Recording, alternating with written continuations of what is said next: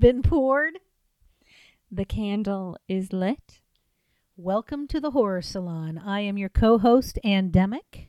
And I'm your co host, The Witch. And luckily, we don't have shards of glass to clean up. That was a hard clink. That was a hard ass clink. Hashtag hard ass clink. Hashtag hard ass clink. Love that. Uh, Tonight's candle, apple spice toddy. and it smells Does. delightful. It's like that Good. perfect winter smell. Spiced apple, cinnamon, nutmeg, all that fun stuff. Good stuff. It's great. It's great. Um, welcome, horror nerds. Thanks for sticking around for episode two of the season of stories. We're excited to kick this one off for sure. So, tonight we are, I mean, as most of you, if you you listen to season one, um, for some of you this might be new, but uh, no, Andemic and I are really partial to ghosts Yes, we are. we we love ghosts. Um, so tonight we knew if we were going to do an entire season on stories, we had to feature ghost stories in some way. Um, so tonight that's exactly what we're doing. We're talking about the history of ghost stories.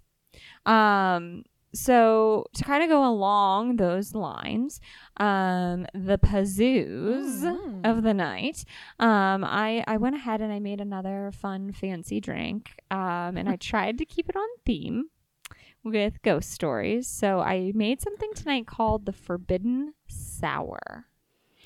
Oh, God, what's in it? I can smell um, bourbon. Yes, it is Yeah. a bourbon based drink. So it's very. I, I thought it sounded really mysterious to me. Forbidden, forbidden sour. sour. So I was like, okay, mysterious. That goes along with ghost stories. Um, and I got the recipe for it on liquor.com, which I think I I shared last week. Um, it's just a really awesome directory of drinks. Like if you are a craft cocktail person, you really like uh, cocktails, Mhm. but you're not totally confident in your abilities to make your own concoction, um, this place is the place to go because they have all of the basics that you need, all the basic cocktails, and then Hmm. they also have some like different takes and different spins. Sure. And so I go here all the time um, to try out different stuff. So I found the Forbidden Sour in their directory, and it is a bourbon based cocktail. Um, but what, what makes it fun is that it has pomegranate liqueur in Oh, it. I didn't even know that was a thing. Yeah, yeah, yeah. So it's going to be a little more tart um, because of the pomegranate. There's some lemon juice in there, and then really rich because of the bourbon, obviously. So you're going to get a little bit of that, and then it has a simple syrup, so some sweetness too. So I think it will, in comparison to last week's drink, I think it'll cut the bourbon flavor for you, Andemic. You, you always say that. I, I think it will. Like the, with the sour now, I think it's going to be good. So it'll taste less like saddle, Like Less I'm licking saddle. a leather saddle. Less saddle, more sour. Okay. There you go. Let's let's do it. Let's try it out. Hmm. Nope. No, still saddle. Nope. Still saddle all the way. Sour saddle. Sour saddle. Like if Sour Patch Kids made a saddle. Sour Patch saddle. I do I do appreciate the craftsmanship of this drink though. and I can taste the other flavors. Yes, It just is not bourbon i- is hard for me to it do. is. I know, But do try if you are a bourbon fan or just a fancy drink fan. Do it. yeah, Try for it. sure. Because there is like it has the t- the richness of a bourbon, like the velvety, smoky richness of a bourbon, but it has that sweet, sour pomegranate taste Yeah. to it. So it's like it, it those flavors balance out for me, um, which makes it pretty sippable and good. For me, on I I think I might like it better on ice. Oh, that's fair. The bourbon at the front is is off-putting to my palate, but then the back end I get that pomegranate flavor really well. For and sure. that I like. Yeah, for sure, for sure. So, so yeah, we're gonna be sipping on these. Well done. for the for the for the remainder of the evening. I'm pretty sure it's going to give me forbidden heartburn. Oh, I bet it will. I bet it will. I bet it will. So tonight like I said, we're talking about ghost stories. Um, Can can I say ghost stories and or scary stories? yes. Because and I'm I'm qualifying that simply because when I was a kid, ghost stories and scary stories were s- synonymous with one another. yes. So most of the ones I'm going to tell are ones that I remember from my childhood, and they aren't nec- they don't necessarily have a ghost in them. Well, you know what's interesting that you brought that up is that um, in my research on the history of ghost stories, that actually falls right in line Okay. with what ghost stories typically are. So, um, to kind of launch into that idea, uh, ghost stories. I mean, they're they're typically short stories, Mhm. right? You do have some novellas, you do have some longer novels, fiction, Sure. um, uh, that feature ghosts, sure, but typically you're going to be talking about short stories when you're talking about ghost stories.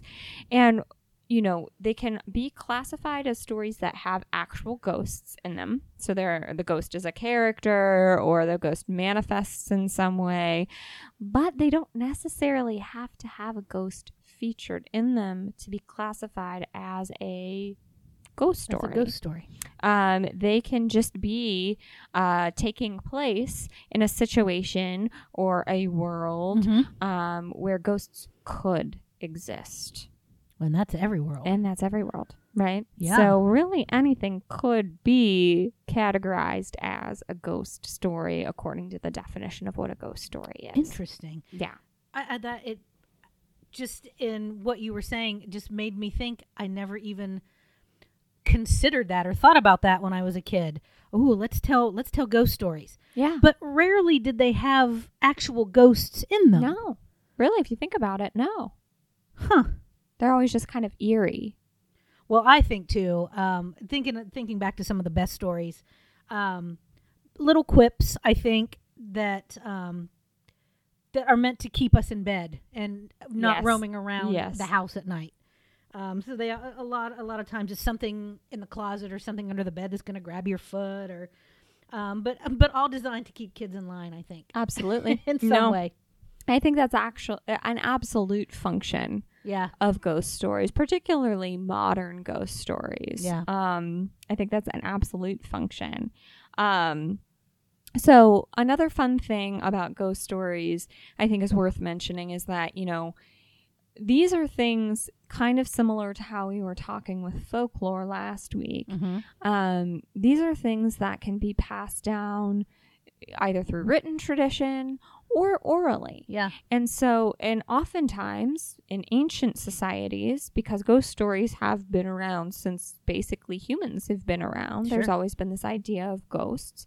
Um, so, you know, if they've been passed down orally from generation to generation, it's really hard to pin down where the exact origin of a certain ghost story Sure. might be Sure. um, and kind of how we were talking last week on folklore, uh, it's all about the human experience. Mhm. Um, and people tend to be afraid of very similar things Mhm. across the globe. Yeah. Um, they're they're framed from a different perspective, obviously, um, but at the core of what the fear stems from is similar. And in this case, Yeah. it would be death Yeah. right? So um, that fear of death is kind of a common Mhm. human element, and so ghost stories appear across the globe and sound similar, even though they're told from different perspectives. Um, and I think that's important to kind of note and and remind ourselves is that you know when we sit down and share ghost stories with friends and things that we were familiar with growing up, um, those same sentiments are found hundreds, you know, thousands of miles away Yeah. on different shores. Yeah. Um, and I think that's what's really neat about ghost stories. I love that. Do you um do you find that very often they're told in the first person to to lend to the authenticity or if it's not the first person then it's a friend of mine Yeah. or my friend's cousin Yeah. or Someone, s- this happened to someone I know. to make it even more relatable to give that Mhm. degree of separation Mhm. that's very small. Absolutely. Hmm. um and, and that's kind of um that's kind of a trope of you know that oral storytelling tradition i'd say Yeah. is that you know typically it is always related back to the teller in some way maybe that's not an experience of the teller but it's an experience that someone related or known of the teller had and what's really cool about ghost stories is that one of the most traditional ways that they are told from generation to generation and this is more of a modern day trope i'd say Mhm. um, is that they're told uh, in what is known as the campfire tale, Yes. which is a actual official category of storytelling. I saw that when I was looking around. Yeah. And I love that Mhm. because you do. When you think of ghost stories, you do automatically think of, okay, sitting around the fire with your Mhm. family or your friends and, you know, sharing spooky tales um, and kind of passing down that uh, tradition Yeah. uh, to other to other folks. I think that that is one of the most prevalent ways ghost stories are shared, especially in modern society. So, super interesting stuff with ghost stories.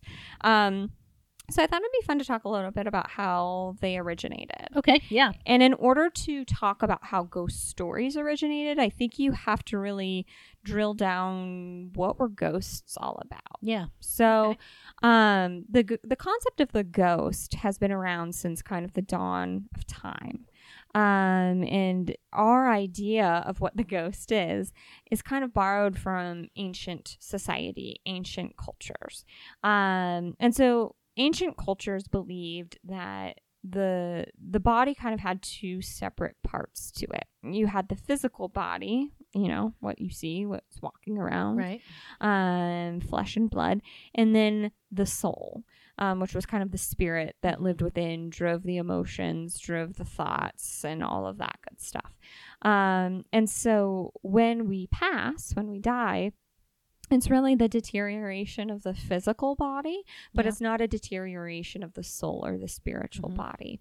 And it was believed that that soul or spiritual body then moved on from our human existence, our physical existence, and moved into an afterlife that was a spiritual realm. Right. And that has been a common thread in religion in spiritual belief, you know, to this day. And Yeah. that I mean that has spanned the dawn of time Yeah. um, that belief.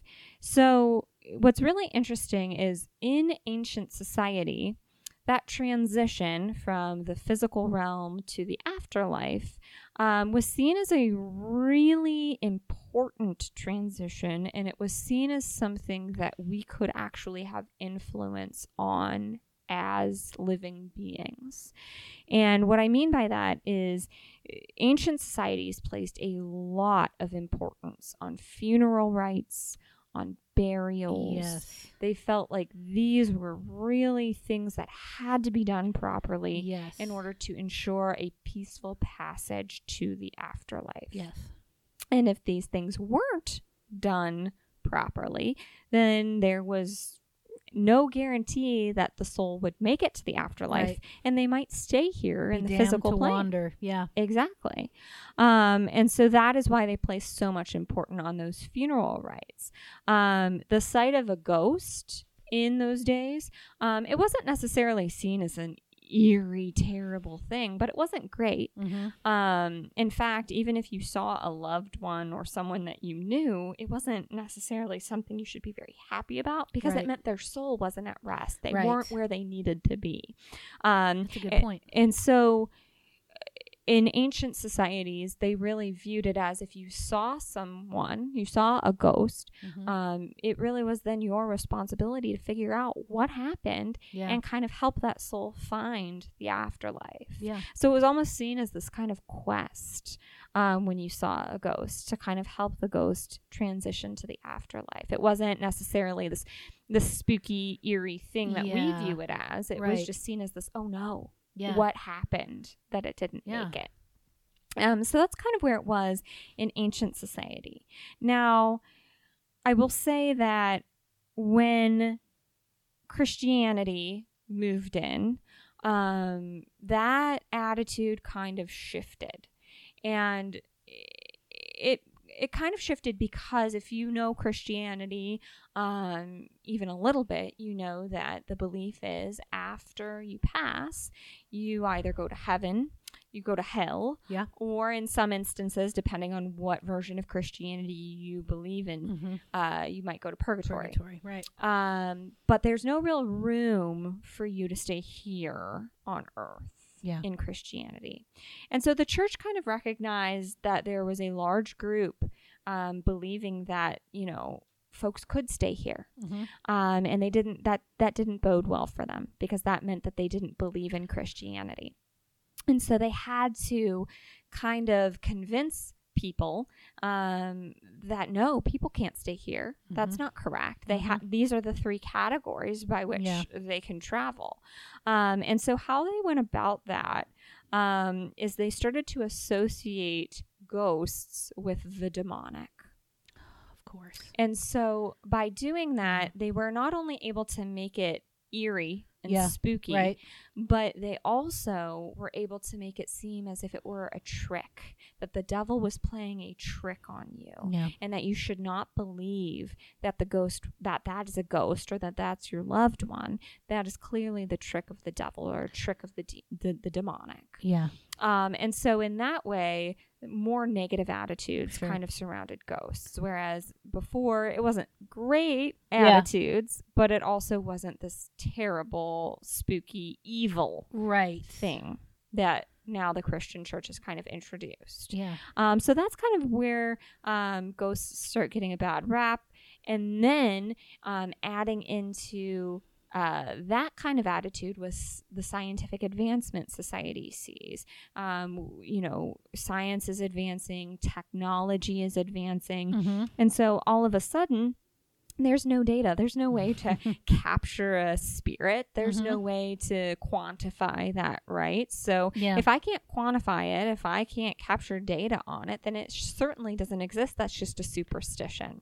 And so now not only is ghost evil, but ghost is uneducated. Yes. And so, really quickly in society, as we develop, you're able to take what used to be just uh, a, a belief around a burial rite and turn it into something wrong. Yeah. You can't believe in that. right. And we're still kind of struggling, I think, personally, mm-hmm. with those ideas today. I mean, I know I personally do believe Yeah. in ghosts. yeah. Um, but I also consider myself a very highly educated person. Exactly. Yes. And so you're kind of still reckoning with this attitude that has pervaded the years that Mhm. if you believe in ghosts, you clearly don't believe in science, which doesn't necessarily need to be the case. absolutely not. Right.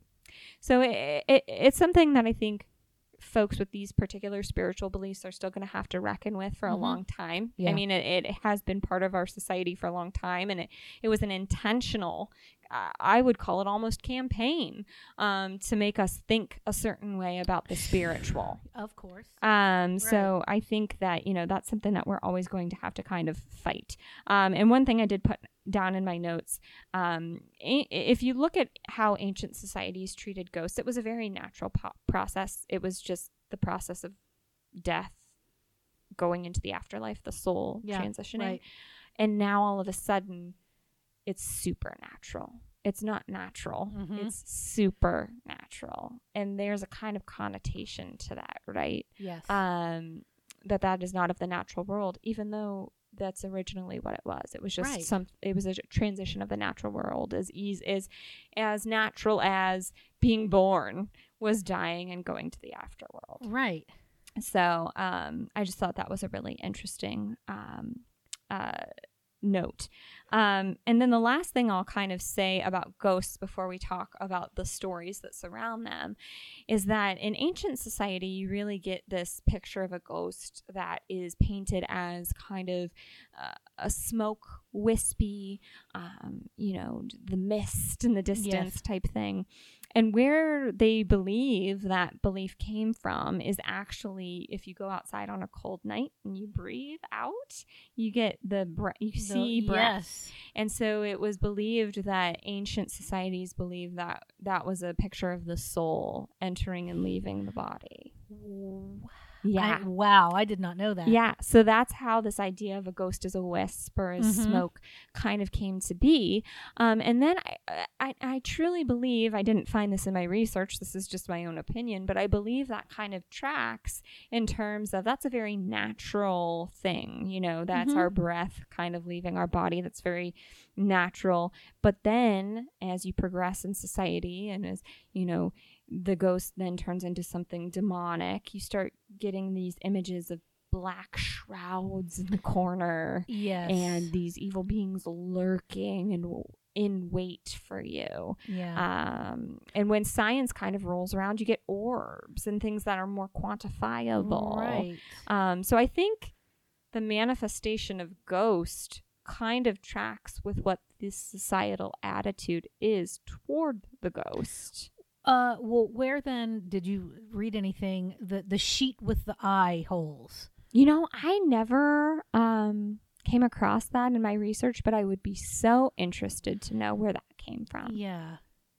And if that was, um, if did Walt Disney create that? Yeah, I mean, right. Was that kind of a Disneyfication or, Yeah. you know, something to popularize Mhm. ghosts in Yeah. some way to make them more familiar yeah, in some way? And it very well could be. Very well could be. Obviously, there are stories that surround these beings, and these stories have functioned in different ways over time, um, depending on the societal attitude.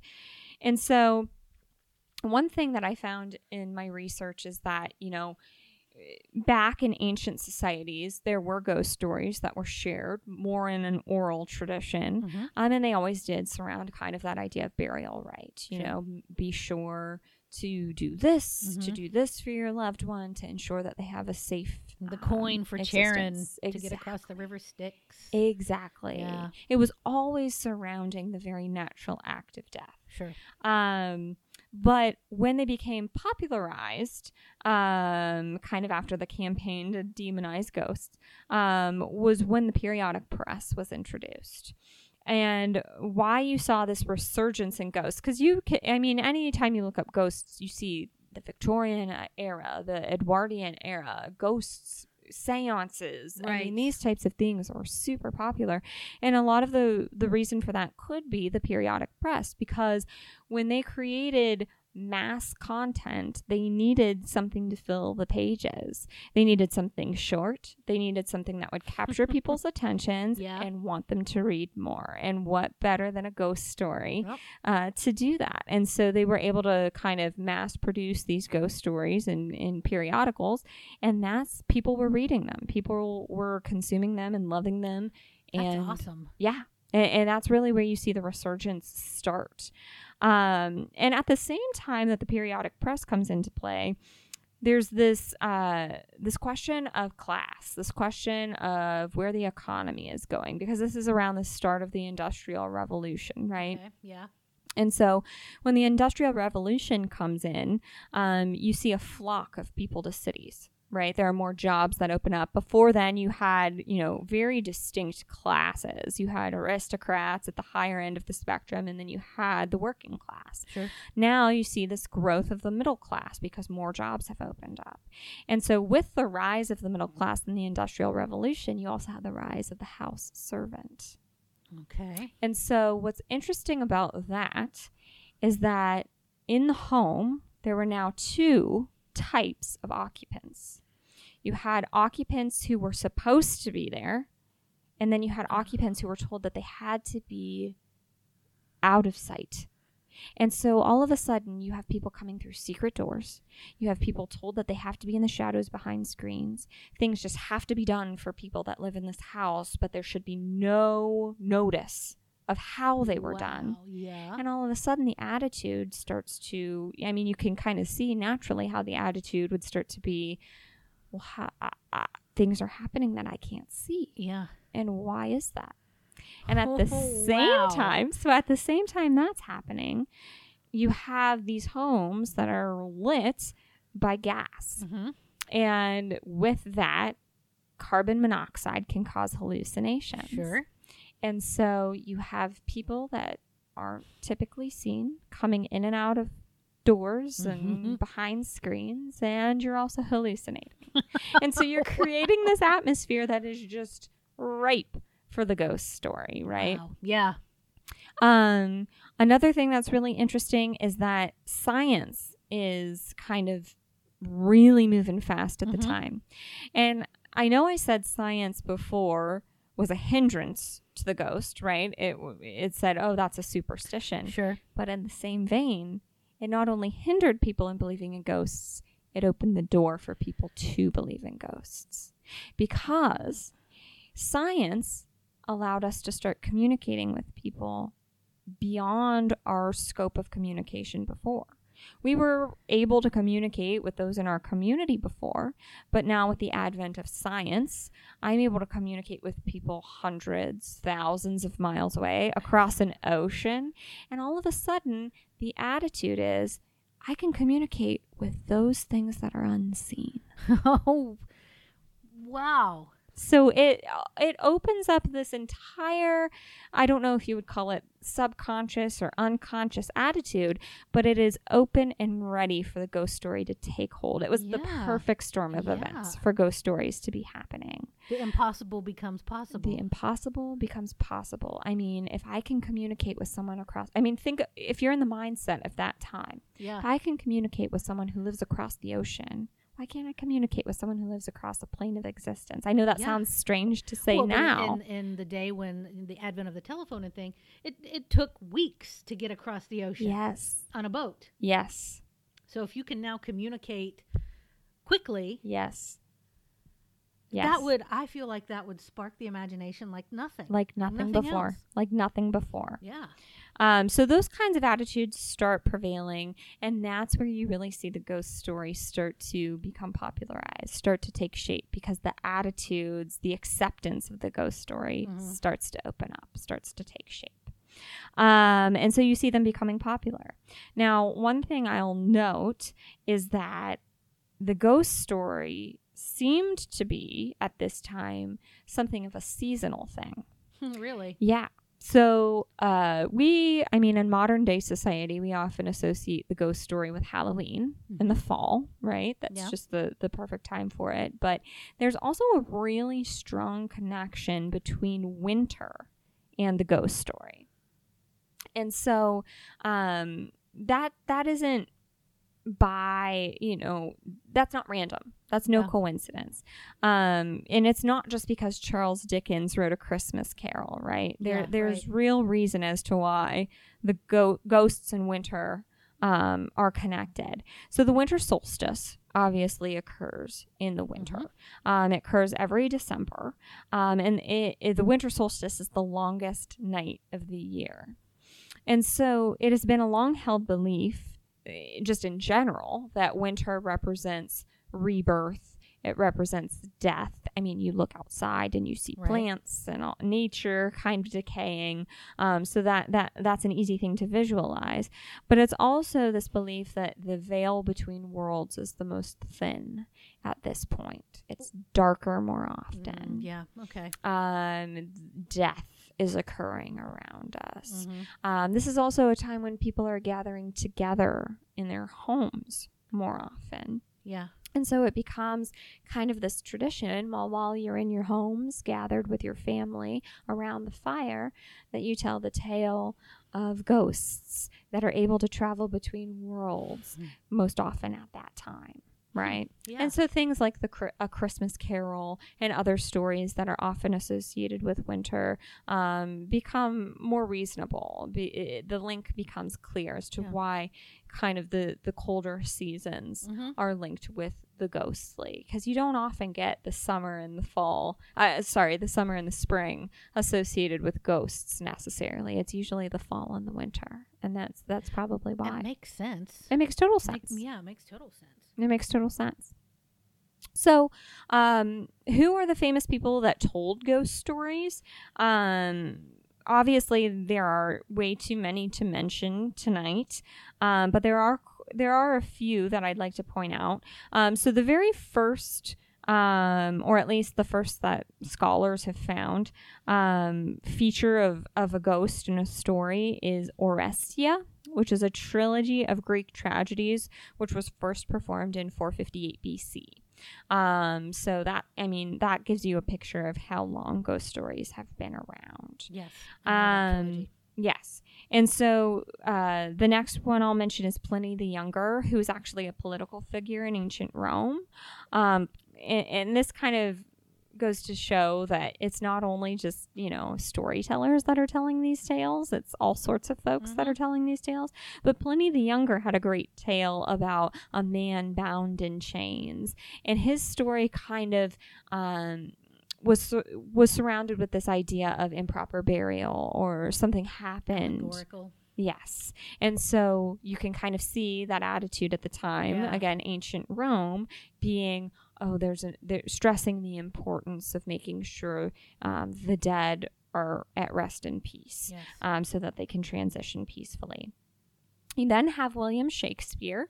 Um, he's very he is no stranger to the ghost whatsoever in his plays, um, and oftentimes, if you look, take a look at his canon, you'll see that he uses the ghost in a very particular way, and it's usually to foreshadow what's going to Yes. happen at the end of his play. That's right.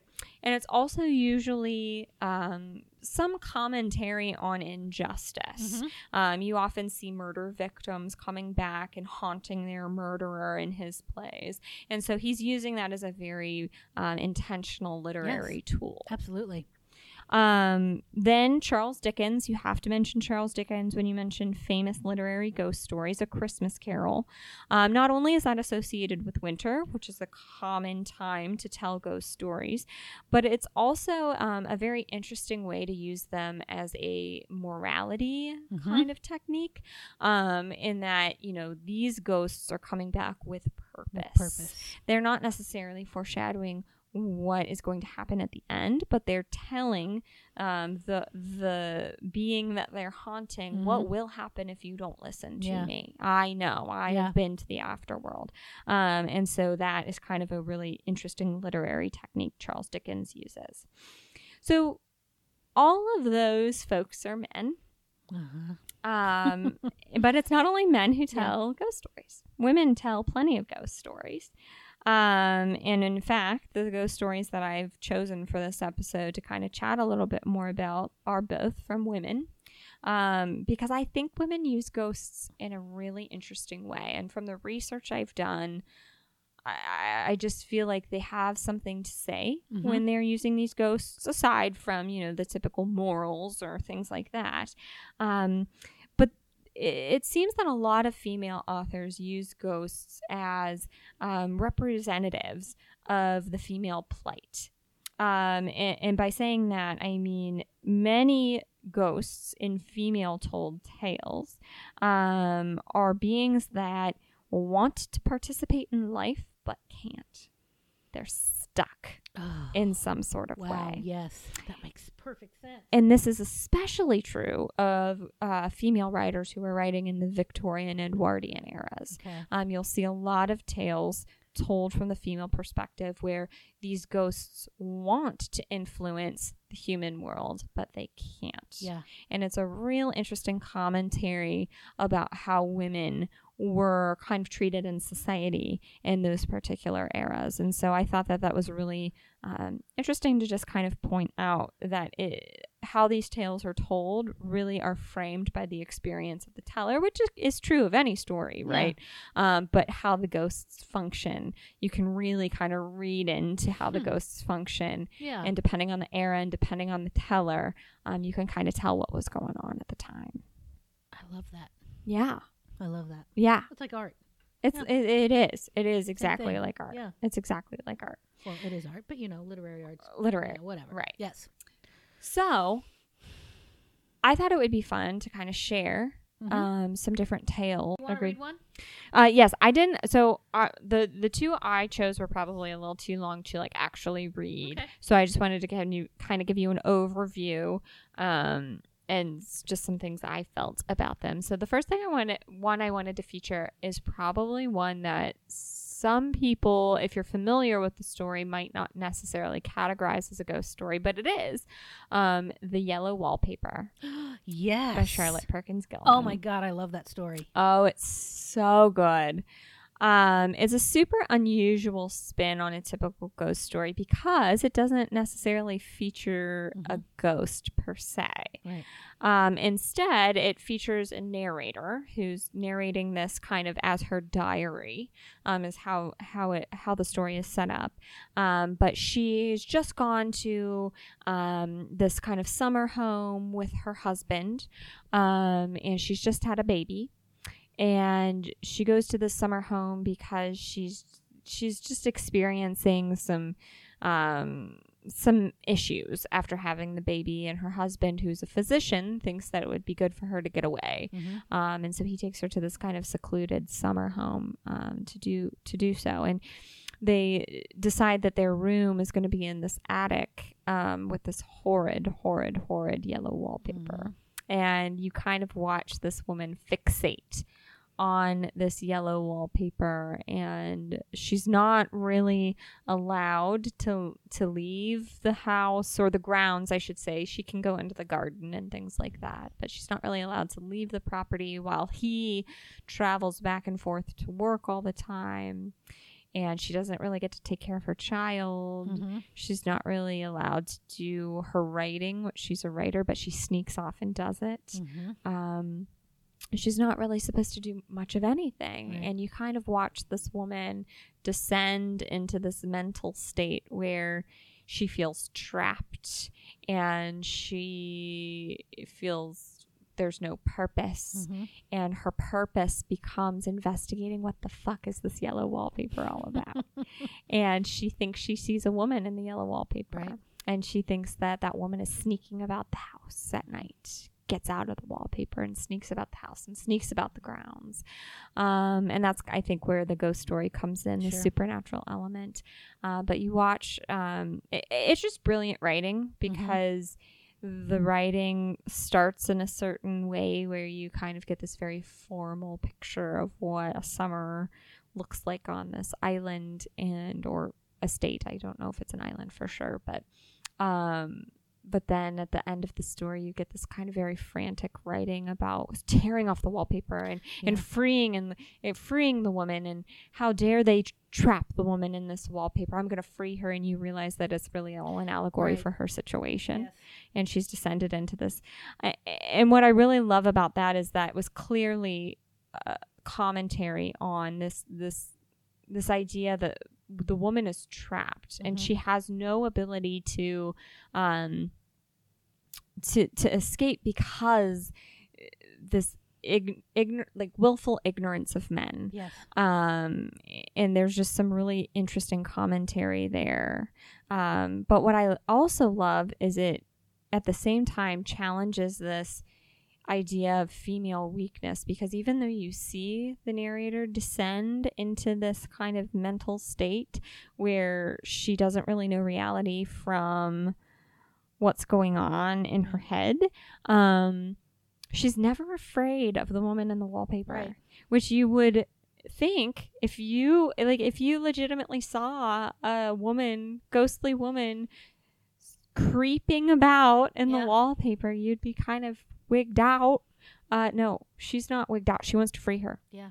how dare you keep her in that wallpaper um so i think that there's like this interesting commentary not only about the situation of women but also the strength Strength of women. of women um, in that story. And if you have not read The Yellow Wallpaper, I mean, obviously you know what it's about now, but it's still well worth a Oh, read it's because so of good. how well Mhm. written it is.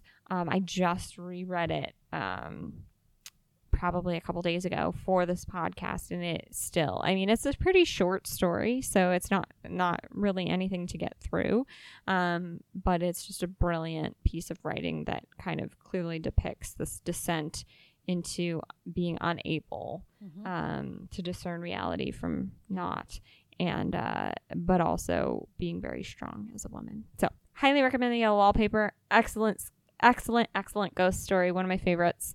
Um, and something that I think highlights how women have used ghosts throughout history to demonstrate their plight. Yes. Excellent. Yep. That's a good one. That's Yep. a really good one. Uh okay. Well, my second story, I mean, it's a good it's it's fantastic. It's not just good, it's fantastic. So this is called Lacrimosa. Um it's by author Silvia Moreno Garcia. Um I have a lot to say about this story. It's fucking good. Uh it is so you can find this on Nightmare, which is a horror and dark fantasy magazine online. Oh. Um, and so it's, I mean, I hadn't known about that. Mhm. Um, and it's got all sorts of great, uh, up and coming type authors and things like that Mhm. featured on there. Um, and this is one that's on there. Um, this Lacrimosa story, it all, it comes a little full circle in that it is based on the La Llorona legend that I talked about last week Yeah. um but it's a super modern spin on it. Mhm. and so the the idea behind this story is there's a man who has moved from his home. Um he uh has moved from his home in Mexico north to Canada. Um and in Mexico you can kind of tell throughout the story he lived in more of an impoverished community and now in Vancouver, Canada, he lives probably more. I mean, it never really goes into detail, but you can probably guess that he lives a pretty middle class life. Mhm. Um, so much different than what he experienced before.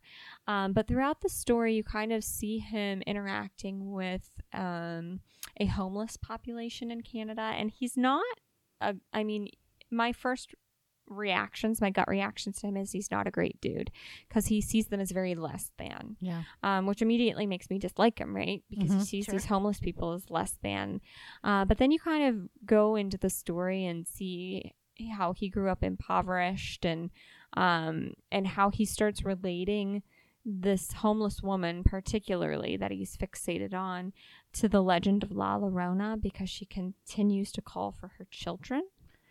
Um, and you see him starting to relate it to the La Llorona legend he grew up with in Mexico and how it's kind of freaking him out a little bit. Mm-hmm.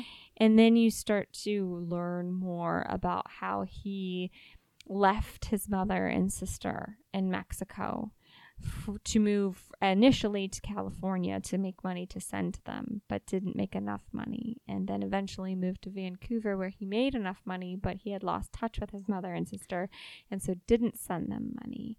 And you can kind of see this um, this interesting situation where he abandoned his mother.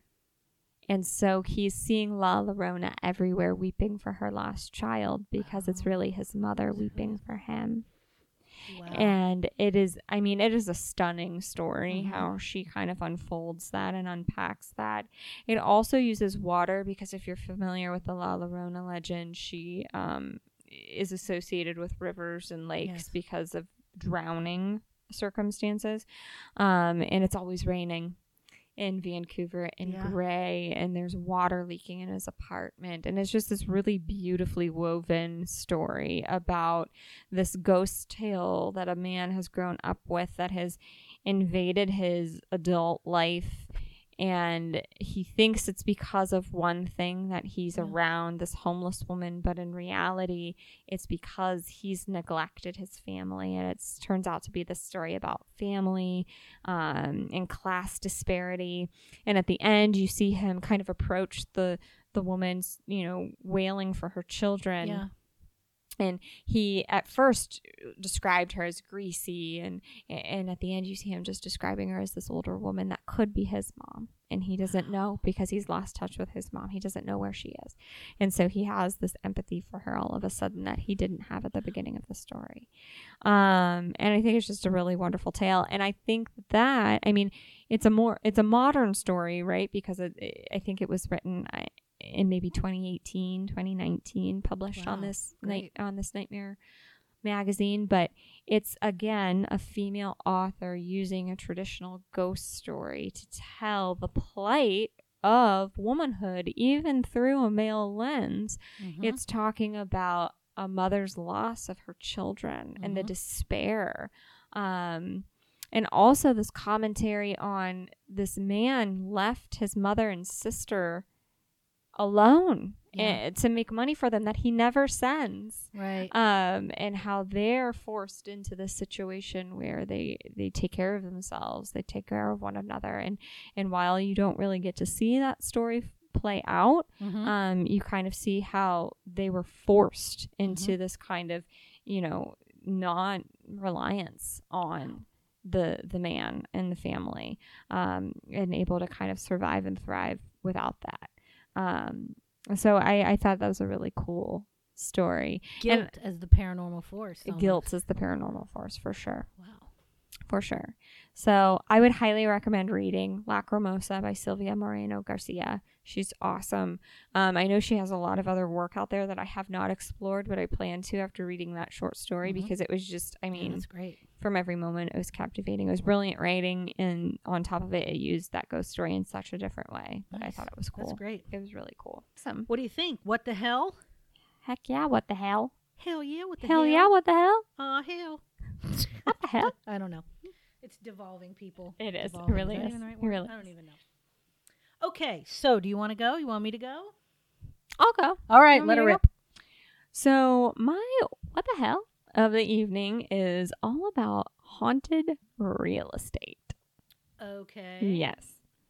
So this stems from in college, I knew a man who was a realtor. And we had a really interesting conversation one night about if it was part of the law that you had to disclose if a property were haunted or Hmm, not. Okay. I, I think, right? That's part of the law. It is not. Oh, great. Yeah. So here, here, here it goes. This gets really, really spooky really fast. So it is part of the law that a seller has to disclose any material issues they believe are wrong with the home. So if they think there's some sort of issue with the foundation in the basement or Okay. a water leak or what have you, anything physically wrong with the house, if you're selling the house, you have to disclose what you think is wrong with the house, right? Okay. That makes sense. Um, but beyond the material, the physical, it gets a little gray and it's completely up to the states how they want to handle anything beyond that.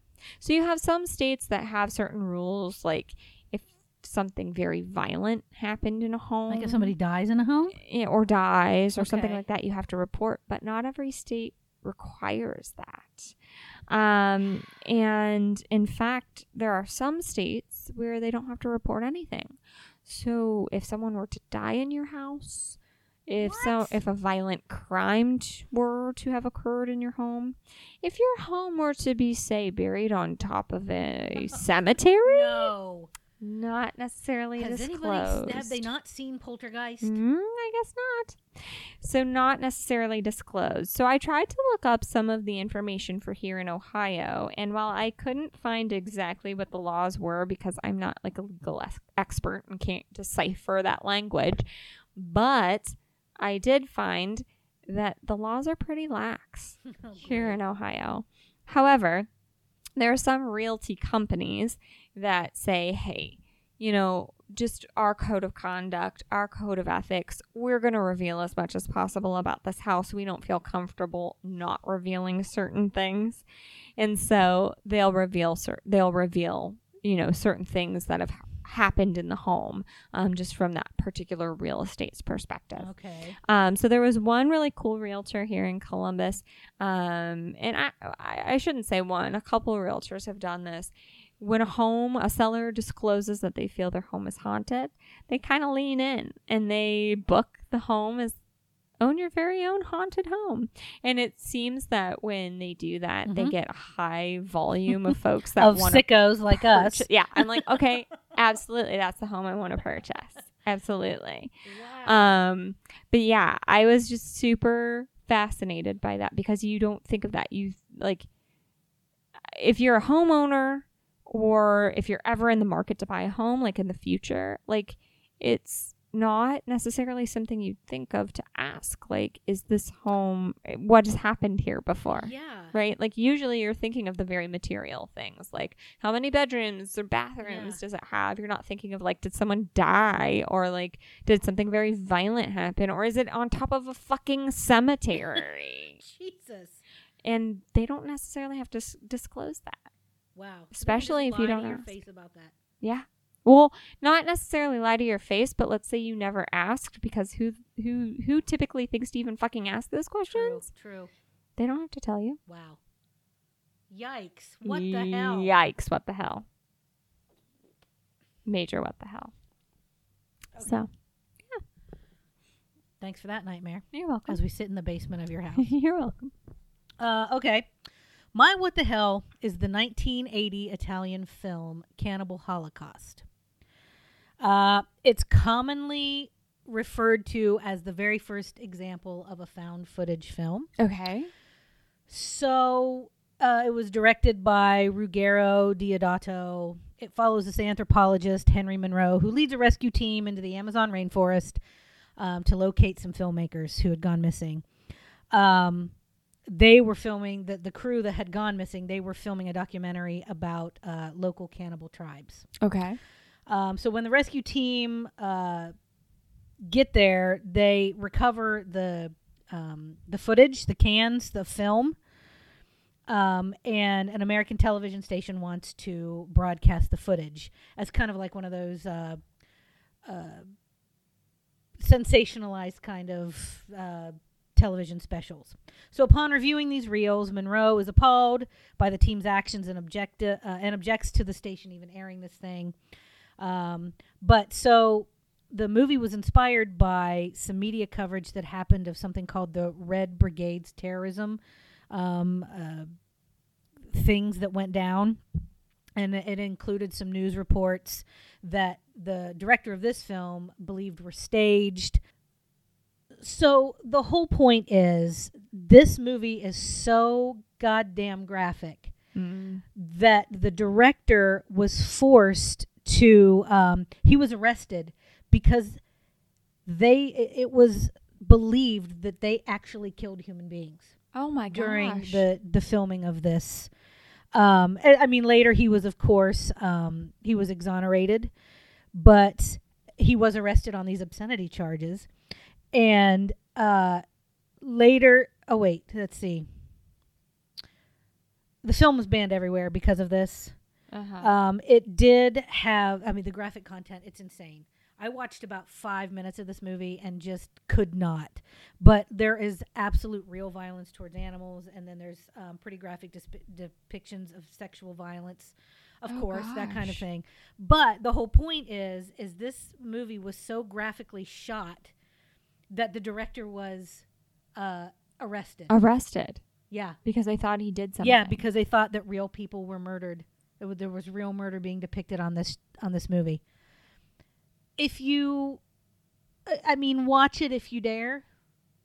But yikes! But anyway, this is this is considered the movie that kind of gave birth to the whole notion of the found footage, the Blair Witch Project, and the. When did this come out? This came out in 1980. It's an Italian horror movie. Okay. Sometimes Italian horror movies are not for the faint of heart, man. They go all in, and this movie goes all in. What the hell? Oh my god. Yeah. Oh my god. And you said real violence towards animals? hmm Oh, come the fuck on. I know. I know. I know. I'm over it. I'm over that. I know. That makes me want to light it on fire. Yeah, like I'll, what the fuck? Yeah. Put him in jail just for that. Yeah, for sure. Um, for sure. but yeah. Oh my god. But yeah. So I mean, and think about 1980. Think about what the uh, um, the special effects were like in the 80s, Oh especially in like God. 1980, early like late 70s, early 80s. Well, yeah, and then to have people review it and think that it was real. that it was real. oh god. Yeah. That makes you question a lot. Like Uh huh. Yeah, and I think what was that movie that uh, I feel like we may have watched it together? Green Inferno. Oh Jesus, we did. That was like one of the first movie Salon Nights, right? salon nights. Yeah. Um, I think it's what I I feel like that movie was trying to be this movie. Got it. in some way, but it wasn't as graphic. No, it, it fell short, and I think Jesus, because that movie was fucking graphic. yeah, it was. But in the 80s and in, in Italy, I mean, there was no. When did the MPAA ratings even come out? yeah, that's a good question. Um, so this one would have been like a triple X. Jesus. But yeah, there it is. Oh. What the hell? What? Cannibal Holocaust, hell? 1980 Italian film. It's still banned in some countries now. Oh, well. Right. Well, awesome. Well, this was fun. Yes. as always. Well, thank you for listening, horror nerds. Um, we super appreciate you sticking around with us. Um, we would love to hear what your favorite ghost stories are. yeah, your campfire stories, Yes. the stories that scared the shit out of you as a Hell little kid. yes. Hell yes. Um, so please, please, please share those with us. Uh, you can find us at info at thehorrorsalon.com. We would love to hear from you. Um, follow us on Instagram at, at the horror salon. We've got fun stuff going up there all the time, little fun tidbits about what we're up to throughout the week when we're not recording um, the horror salon, as well as some exclusive kind of links to our pazoos before Mhm. the episode and what the hells and all sorts of fun like stuff like that. So please follow us at the horror salon on Instagram.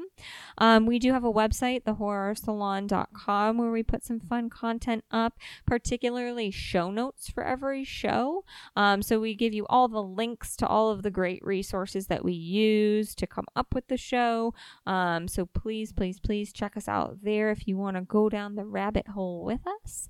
And then if you are listening to us and enjoy what you hear, we would so appreciate a like, a subscribe, a review. All of that helps us um, reach more horror nerds in the community, and we love to do so. and so hone the craft. What could we do better? What do you love that we do? absolutely. Uh, what do you want to see us do? Absolutely. We would love to have your feedback. Yeah. So please let us know um, and share this podcast with a friend, with a fellow horror nerd. We would super appreciate that, um, obviously. So, with, that, I already sloshed the candle out with you all did of the slosh wax. it. So you here, did slosh it. the candle is out.